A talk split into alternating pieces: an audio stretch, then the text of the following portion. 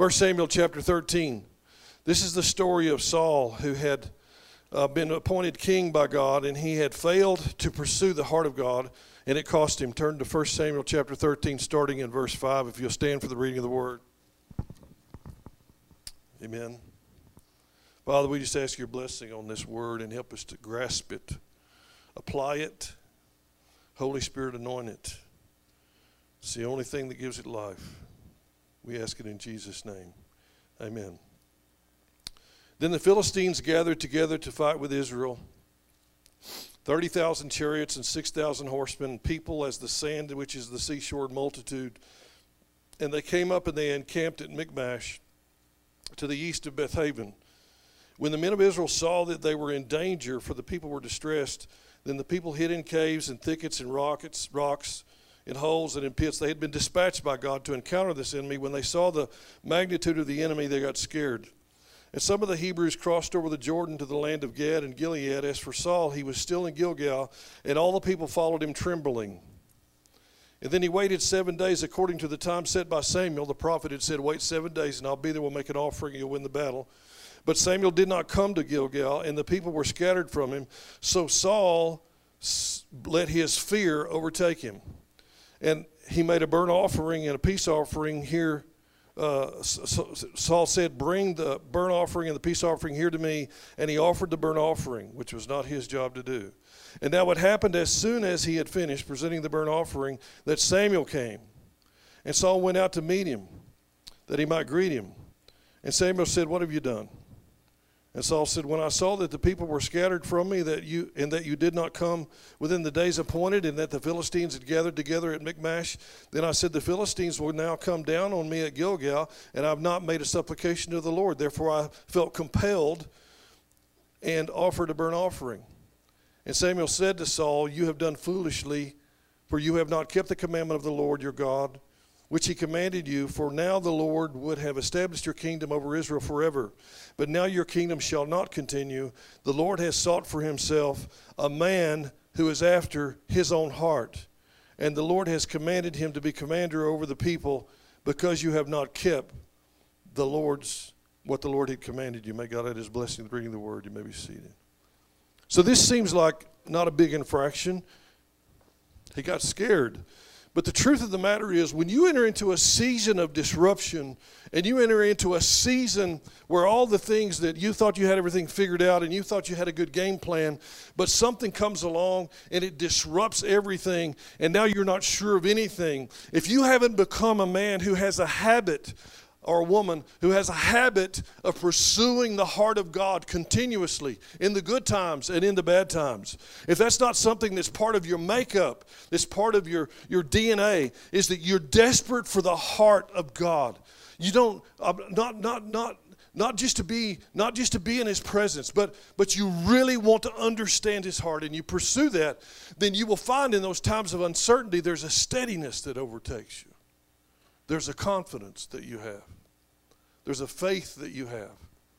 But if your relationship with Christ is about three miles wide and half an inch deep, when you get into those seasons of uncertainty, you make mistakes and you do things in fear that cost you. David had become a man who was after God's own heart. And so I want to look at some things that David did with his life that we can learn from. Number one, we got to come out of the world. In, in, we, we're, we, we're in the world, but we can't be of the world. John 17, 15, and 16 said, I don't pray. Jesus said, I don't pray that you should take them, his disciples, out of the world, but that you should keep them from the evil one. They are not of the world, just as I am not of the world. Listen, we have to quit trying to blend in with the world and make the gospel more palatable to them. You know, I saw an illustration that done on an Emmaus talk one time that just stuck with me. But a young woman had taken a jar and put water and oil in it. She had mixed salad oil or some kind of an oil, vegetable oil or something, and she'd put it in there with the water and she'd put food coloring in there so you could kind of see the distinction. And then she would shake it up and then she would just let it set. And it didn't take but just a minute, the oil and the water would separate. Because chemists will tell you there's something in the molecular structure of the oil and the water that is so different that they can never absorb one another. They will always separate. And Christians who are trying to live in the world and be of the world. Come on, somebody. Your DNA is different than theirs. Everywhere you go, you will separate from them, and that's the way that it's supposed to be. Now, God wants you in close proximity to them so that you can witness to them. You can't witness to them if you're not living in the same, same neighborhood, if you're not working at the same company, if you're not in the same school system, if you're not doing, playing the same sports with them. You can't be a witness until you're close to them. But you never, ever be afraid to separate from them. Come on, somebody because your molecular structure, your spiritual DNA will never mix with them. And if you really have been saved, born again, baptized in the Holy Ghost of Jesus, whenever you set that jar down, you will always float to the top. Always. Because you're in the world, but you're not of the world. That's okay. Too many Christians are trying to live in the world. You need to come out of that and you need to separate yourself from the world in revelation 18.4 this is a continuous problem i can tell because revelation 18.4 is about the last days right before jesus comes back. And john the apostle speaks to the babylonian system of one world government that's now rising. It's now rising that will eventually take over and be run by the Antichrist in the last days. And in Revelation 18:4, he said, Come out of her, my people, lest you commit sin with her and partake of her plagues. Even, even then, his people are trying to live in the world and trying to blend in and be part of the world, and, and it's not going to work. And he said, You better come out of her, or you're going to end up partaking in her plagues. To become an apprentice to Christ, you got to quit the world. You have to just quit it. I'm not going to do what they do. I'm not going to, I'm not going to watch what they watch. I think I, last Sunday I told Carol and I have subscribed to PureFlix and we started watching movies on that. My gosh, they're so good, and the actors are good, the scripts are good, the music is good. It's all good. Why would I want to watch a movie full of half naked women when I can actually watch something that will build me up spiritually and make me stronger and, and, and will encourage me? Come on, somebody. Pure PureFlix is not, it says right on there, it, they need to put a, in a caption underneath it say, if you're of the world, stay out of here because you're not going to like it. Come on, somebody. They're not supposed to like it because they're not of the same makeup that we are. Amen. I don't need to be culturally relevant. I need to be relevant to God. David understood that. David had a relationship with the Lord, and it was it was a model that we can follow. He loved his presence. In Psalm 22, 3, the word says, But you are holy, and you are enthroned on the praises of on, on the praises of Israel. God inhabits the praises of his people. And David figured out from that passage in, in, in Psalms that he could draw God out with praise. And so when he was a young boy out in the sheepfold with his guitar, just out there in the moonlight, just watching sheep at night, he would begin to praise God. And he realized that God's presence would begin to show up. And he used that over and over again. Anytime he needed to enter into the presence of God, he gave him a sacrifice of praise. Come on, somebody. He praised him when it was hard to do, and he knew that God would always respond to that. David figured out pretty quick how to enter into the presence. But I want to point out something to you. He was not referred to as the man who loved the presence of God, he was referred to the man who was after God's own heart. I know a lot of Christians that love the presence. Oh, the music's good. Oh, man, I mean, some of these services, I mean, some of these churches are like unbelievable. Have you seen some of the sanctuaries they have? And, and they have the very latest, and, and, and, and, I mean, they put on a tremendous I don't want to say show because it's not a show, but I mean, it's just they're talented. They're, they got talented musicians and great singers, and, and they got a great crowd. And you see those kids, and they got their hands in the air, and they're wound up, and they're excited about Jesus. But what happens to a lot of people is, Christianity is that they fall in love with the presence, but not the heart. Come on, somebody. Everybody likes to be in that environment where you feel tingly and excited, and everybody loves to be in that. But that won't get you to the finish line. There's a guy named Joshua Harris. He was a pastor of a megachurch in Maryland, he had over 4,000 members. And he wrote a book called I've Kissed Dating Goodbye. And it was a really great book. It was a book that was about courtship when a man pursues a woman It shouldn't be for dating purposes. It should be for courtship. In other words, they're, they're, they're examining the potential of marriage. Are they going to be compatible? And, and, uh, and, so, and so it's a wonderful thing, and it's kind of biblical. And I thought it was a great book. Well, he writes this book. It becomes a big number one bestseller and changes the church's teaching a lot or, or updates it about, about relationships between men and women. And, and it's, it's a powerful book. But here he jumps up one day, he announces he's getting a divorce, he quits the church, he cusses it on the way out, says he's, he is no longer a believer, and leaves the church. Well, what happened? What happened to this great guy who had this great platform? It was leading people to a real truth about relationships between men and women. There had to be some revelation in there. I mean, it had the way he taught it was brilliant and all that. What happened to the guy? I can answer it in one word no Holy Ghost. See, when you step up, to be a great leader in Christ and you've never experienced the baptism of the Holy Ghost, your days are numbered. Listen to me. Your days are numbered. You don't have the power to stay committed. You don't have the power. And so he loved the presence. He had a great worship team. Oh my God, they were great musicians. And he had he had all the stuff, man. I mean, it was it was awesome experience to go there. It was it was just wonderful, except for the fact there was no real fear of the Lord there. There was no desperation to know the heart of God. There was no baptism of the Holy Ghost. Amen. It's tragic. It's tragic. But when you see that happen to a great leader of a great church, check out his spiritual history.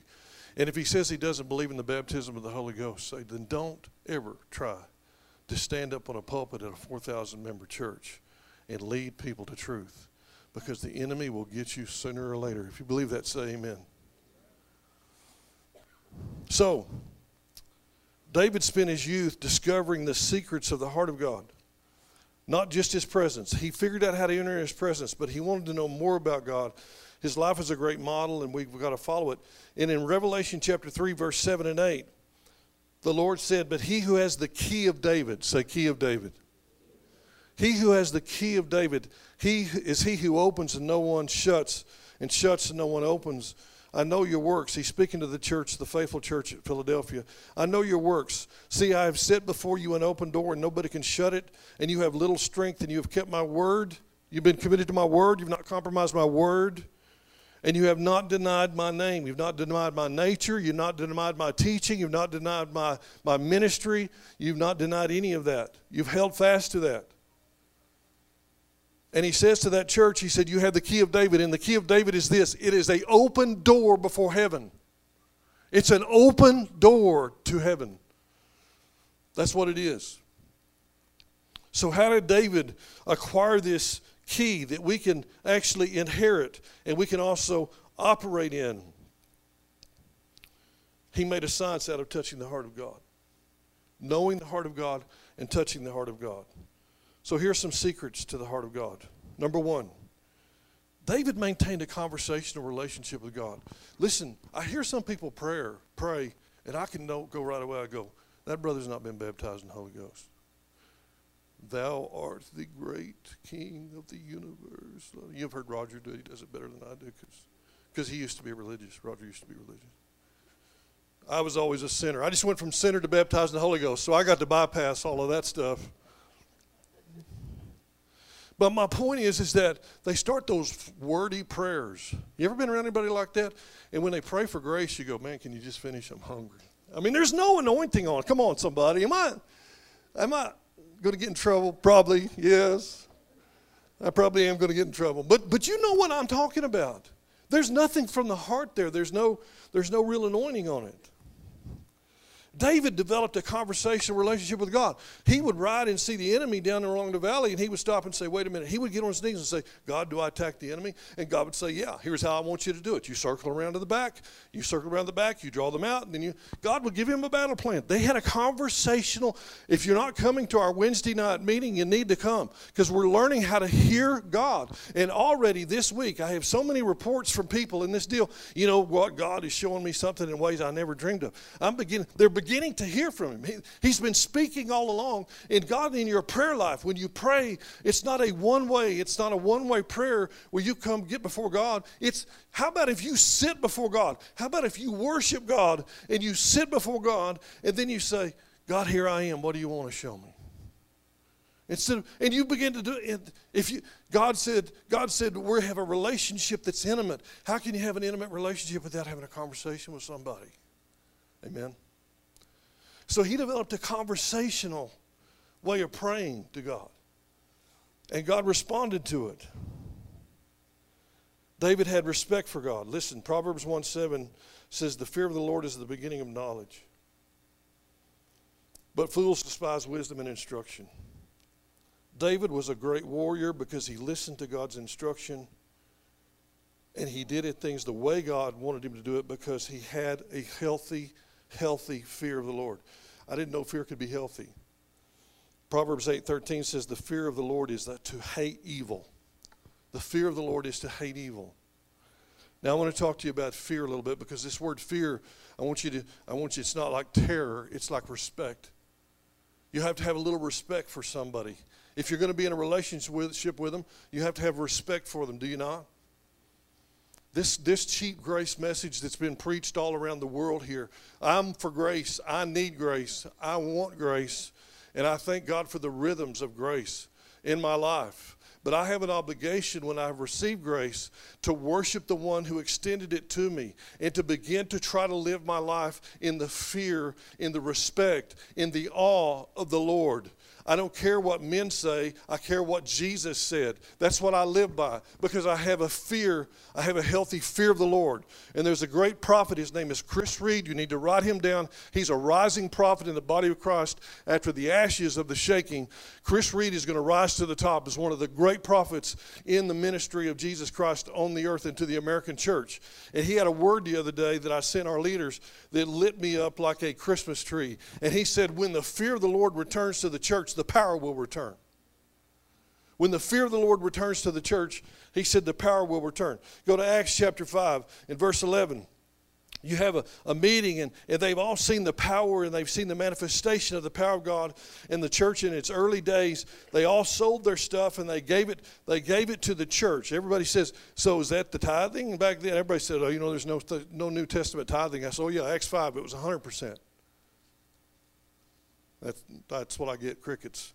Whenever I hear say that to somebody, it's 100%. And they say, well, what? I Actually, the Holy Spirit knew the Romans were going to confiscate all their property. So, so they sold their property and they put it in the, the church, and the church could feed people and take care of people and so on and so forth. And, and they came out, they, they were blessed on the other side of it. It didn't cost them anything but they had sold their property, and, and Ananias and Sapphira had lied about selling part of their property. They had kept some of the money back.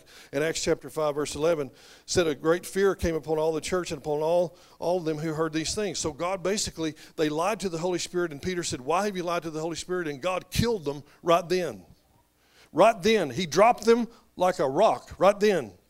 They took them out and buried them. I want the Holy Spirit to fall on my church. Well, you have the hearses ready. That's what a friend of mine said one time. Are you ready? Do you really want? See, see, I'm not trying to be. I don't want you to get freaked out. And we can over we can overdo this fear of the Lord thing, and it has been overdone. But we God is not our buddy. He's our God. Come on, somebody. Yes, He loves us, but He's the judge of the universe.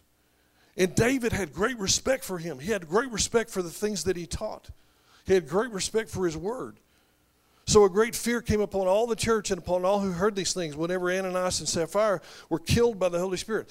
And through the hands of the apostles, then, it says immediately after that, many signs and wonders were done among the people. And they were all in one accord in Solomon's porch. And not one of the rest of the people dared join them, but the people esteemed them highly. In other words, it scared everybody. It scared the world. It scared the church. It scared, there was a healthy fear that came on the church. And when that fear came, the power came.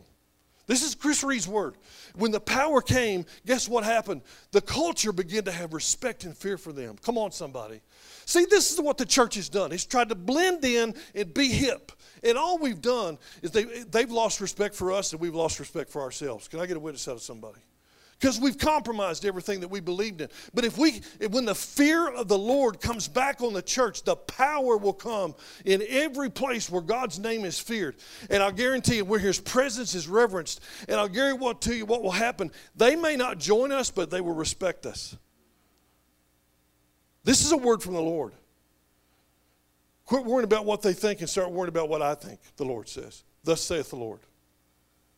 And when that happens, you're going to see that we'll become the ecclesia of God again, the legislative body on the earth that's supposed to have influence on the culture. They don't have influence for us because we say one thing and do another. Amen. Reed says that the power is coming when the fear of the Lord returns, and it's going to return. Now, I don't want to get, I don't want to get, I don't want to get all religious about this. I don't want to be critical. Listen, I want sinners to come to church. Don't you want sinners to come to church? I want sinners to come that are desperate for something different. But I have to live my life by a different standard. I have to live differently than they live. That doesn't mean that I despise them or judge them. I love them. I want them to come, but they got to see something different in me. They have to see the fear of the Lord. The other thing that David did that I find is really not under talked about is he observed the Sabbath. He loved the Sabbath. He understood what the Sabbath means to God. In Genesis 2, verses 1 through 3, it says, Thus the heavens and the earth and all the host of them were finished. God is creating, this is the creation account. He's creating all the universe, the heavens and the earth. And on the seventh day, God ended his work which he had done, and he rested on the seventh day from all his work that he had done. And then God blessed the seventh day and sanctified it, because in it he rested from all his work which God had created and made. God only blessed, now, follow me now. God only blessed three things during the creative process. He loved it all. He said, Man, it's pretty cool. It's cool looking. I like that. But he blessed three things. He blessed the animals. He told them to multiply and be fruitful. He blessed Adam and Eve. He told them the same thing. Now you go and multiply and be fruitful. And he blessed and sanctified the seventh day. He blessed those three things. Now, animals have multiplied and been fruitful on the earth, and man has certainly been fruitful on the earth, but what about the Sabbath? There was a study done by a pastor of a evangelical denomination, and he studied Seventh Day Adventists. Anybody know who they are? Seventh Day Adventists are a denomination, and they basically basically major in the Sabbath day. I mean, that's their whole thing. Their whole doctrine is built around the Sabbath day, and so and so they observe the Sabbath uh, zealously. You know, that's part of their thing. And he said, so so how has that worked for them? And so he did a study. He did a study over as Seventh Day Adventist down through the, down through the through the, through time and history, and he just and he discovered something startling, and that is they outlive most most people by an average of ten years. Their average death age and the average death of the rest of the church is about 10. They live about 10 years longer. Now, that's 3,650 days for those of you that didn't do well in math. That's 3,650 days longer that they live than most other people. Now, this is what he said about the Sabbath. He's, he said the others, he said, be fruitful and multiply. The Sabbath he blessed is the only thing, thing that he blessed. And if you do the math, of all the Sabbaths that they kept from the time that they were a child till the time they were 70 years old, there was about, there was about that many, about 3,700, about 3,600 Sabbaths that they were zealous to keep and what happened in God's kingdom, as you sow, so shall you reap. They just they ended up they lived longer. They got more days because they sanctified the seventh day. They got more days because they sanctify. You get more money because you sanctify the offering and give it to God. He multiplies it and gives it back to you. It doesn't cost you anything. To sanctify the Sabbath doesn't cost you anything, but you can gain a whole, whole lot. You can gain a whole lot from it. I thought this was fascinating.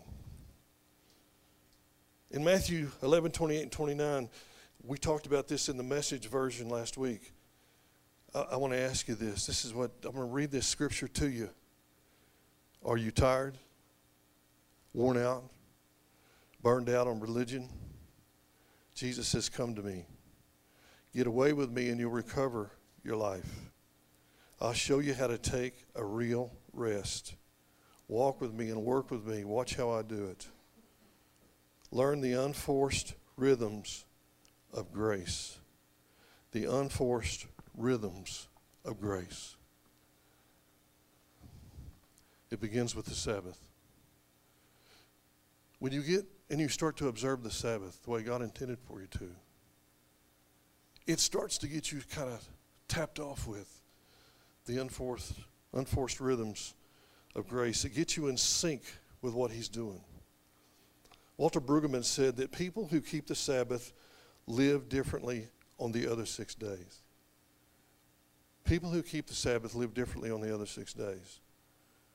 David knew it was more than a commandment, he knew it was a sign. And the fourth commandment in the Ten Commandments in Exodus chapter 20 says, Remember the Sabbath day to keep it holy.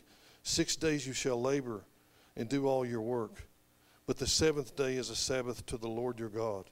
In it you shall do no work, you nor your son nor your daughter, nor your male servant, nor your female servant, nor your cattle, nor your stranger who is within your gates. For in six days the Lord made the heavens and the earth and the sea and all that is in them, and he rested on the seventh day. Therefore the Lord blessed the Sabbath day, and he hallowed it.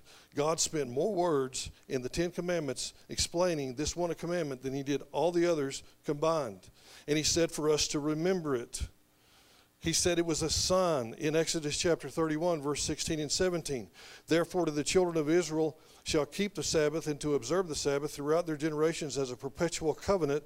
It is a sign between me and the children of Israel. And you can say, Well, I'm not a Jew. Yeah, but your covenant runs through Israel. All your covenant is grounded in the covenant with Israel.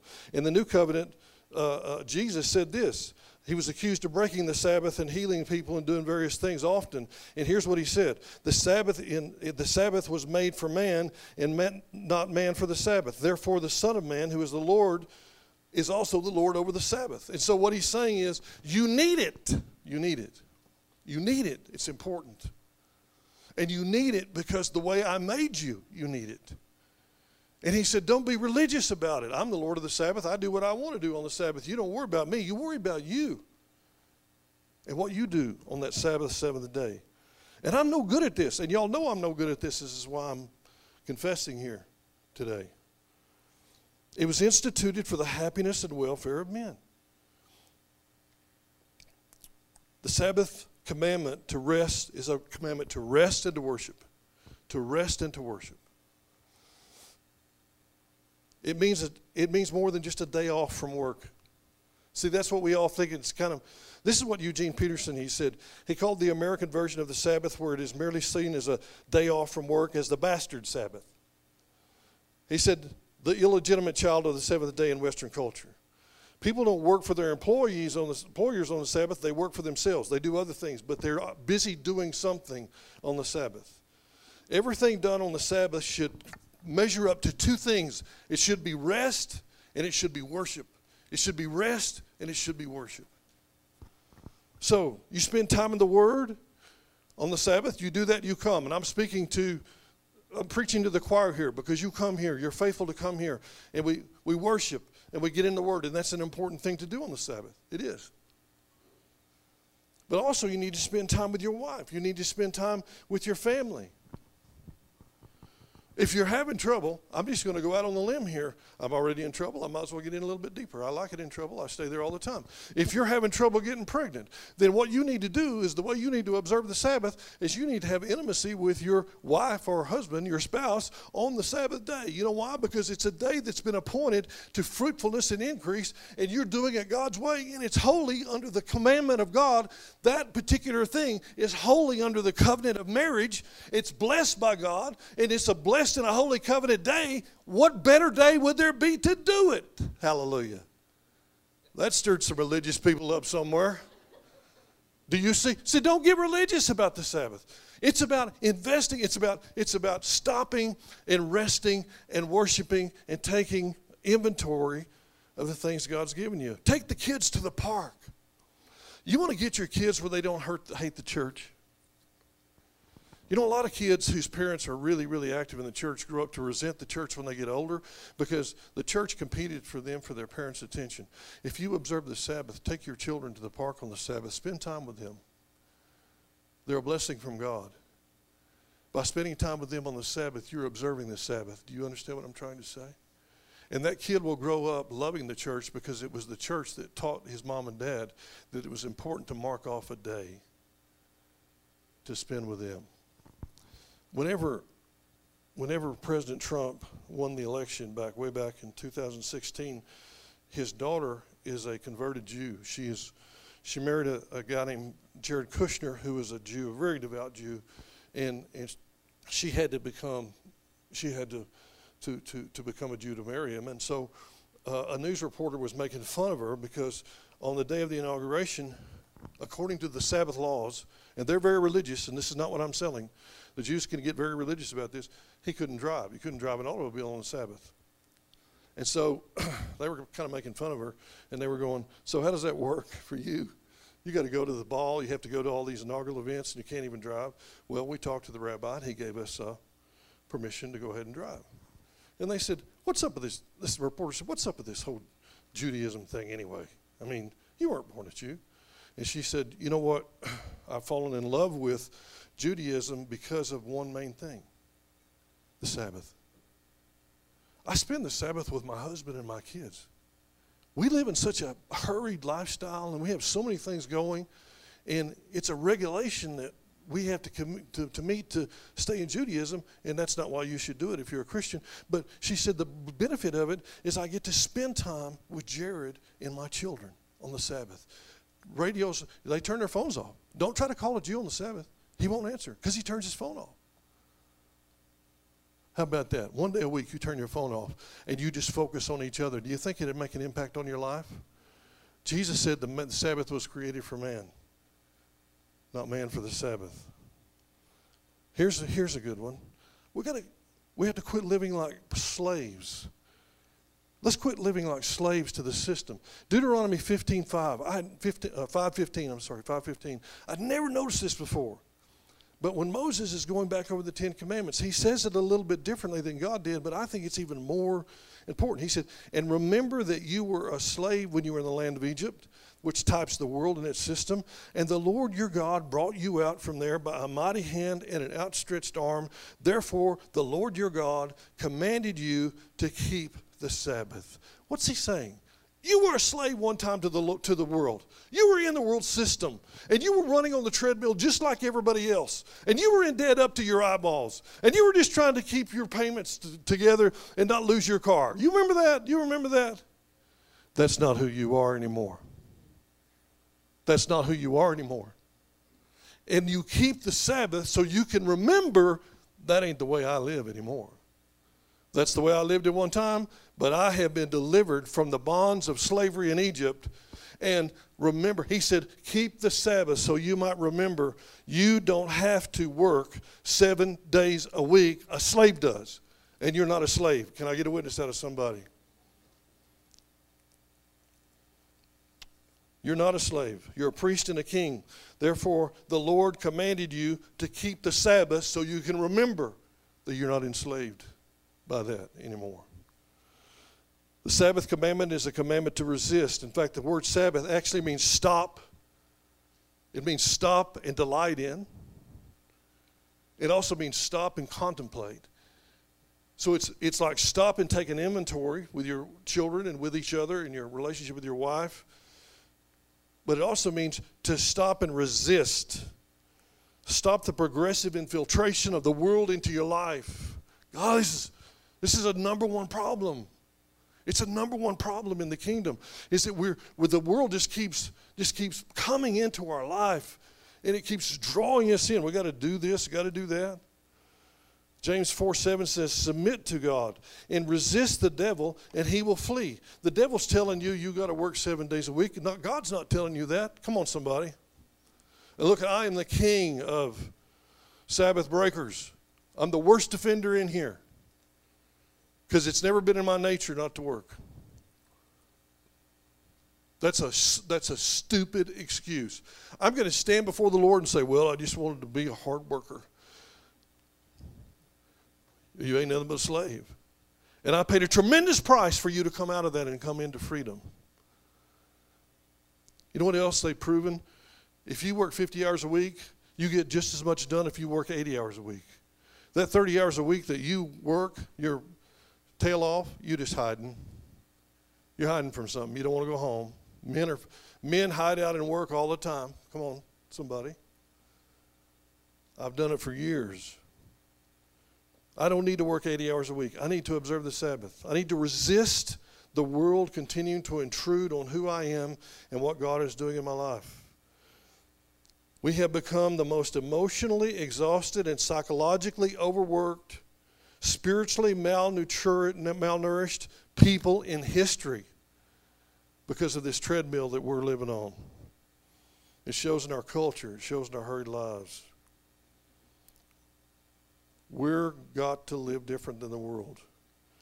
Ronald Rolheiser is a famous Catholic educator. And he said, So much of our unhappiness comes from comparing our lives and our friendships and our loves and our commitments and our duties and our bodies and our sexuality and our to some idolized non-Christian vision of things, which falsely assures us that there can have, we can have heaven here on earth. When that ha- happens, and it always does, our tensions begin to drive us mad, and in this case, to a cancerous restlessness. Man, I see so many people. I see so many people that are just nervous. They're anxious. They're restless. I don't know what's going to happen. I don't know what's going to happen. I got to work four jobs because I don't know what's going to happen. Well, what's already happened is you've, you, you've committed to slavery. I'm really stomping on a lot of toes here today. Look, it, I'm not here. You don't got. You got to. You have to have this commitment that you're going to carry the yoke of Jesus because it's the easy yoke. In Matthew 11, 28 and 30, again, again, out of the Message Bible, I love this. Are you tired? Are you worn out? Are you burned out on religion? Come to me. Get away with me and you'll recover your life. I'll show you how to really rest. Walk with me. Work with me. Watch how I do it. Learn the unforced rhythm, rhythms of grace. This is what it says in Matthew 11, 29, 30 in the New King James. Take my yoke upon you and learn from me, for I am gentle and lowly in heart, and you'll find rest for your souls, for my yoke is easy and my burden is light. It but I can't, if I'm going to take his yoke on me and if I'm going to have that peace and I'm going to have that restedness and I'm going to have that, that, that shalom in my life, I have to fear him and I have to do what he says to do. Amen. I want to encourage you. Many of you are coming out of a lifestyle, I know who you are, and you're trying to come out of that lifestyle of busyness and hurriedness and running and, and you're tired and you're burned out and you want to come into that rest and you're trying to keep a Sabbath, and I appreciate that. But don't think of it as a day off. In fact, most people say, you know, I do what I want to do on my day off. Well, see, if you're a Christian and a follower of Jesus, the day don't belong to you. It belongs to the Lord. And don't get don't get messed up on what day that is. I can't take a Sabbath on Sunday. I have to work. But I can keep a Sabbath on Monday, or try to. I'm trying to. I'm trying to. I realize how terrible I have been at this, and it's starting to show. Eugene Peterson said that if a minister will not observe a Sabbath, he won't last in ministry. And you know what? I believe he's absolutely right. I've been doing this long enough, I absolutely see what he's talking about. Amen. I just want to I just want to smell the roses. I want to enjoy life. I don't want to be in bondage to Egypt. I don't want to become religious about the Sabbath either. I don't want to make it about, I don't want to make it about, you know, I don't want to be in trouble if I go watch the Super Bowl. I'm going to watch the Super Bowl, but it's not my Sabbath. So if that's a problem, it's a problem for you. It's not a problem for me. Hallelujah.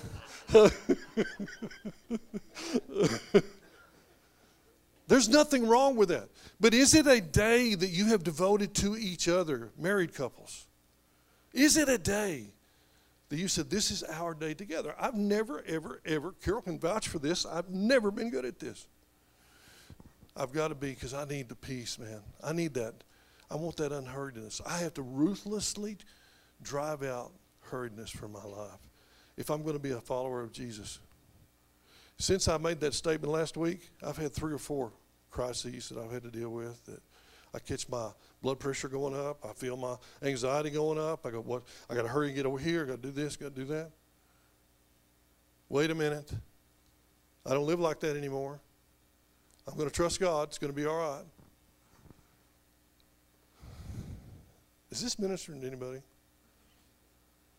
I want you to enjoy everything that God has for you, and the Sabbath is one of the biggest deals. It's a deal, can be a great time for you, a great time for your family. You know, I've, there's an interesting thing. I was going to save it for Father's Day, and you'll forget by then so I can use it again. But all of the great philosophers that the atheist, current atheist leftist people love to quote uh, that were against the church and against Christianity, all of them had this one unique problem, and that is they had a horrible relationship with their natural father.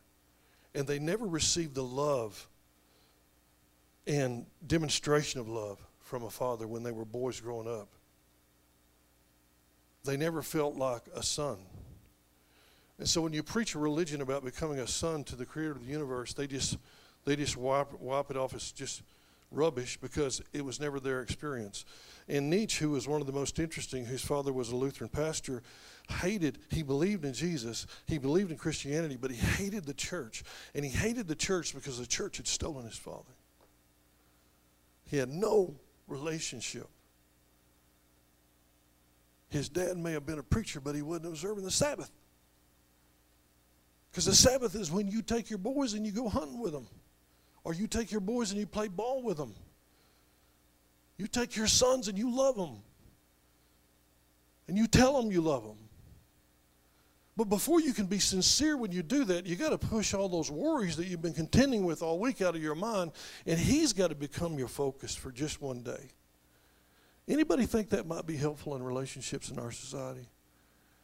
The Sabbath was the key David discovered that made him a man after God's own heart. Amen.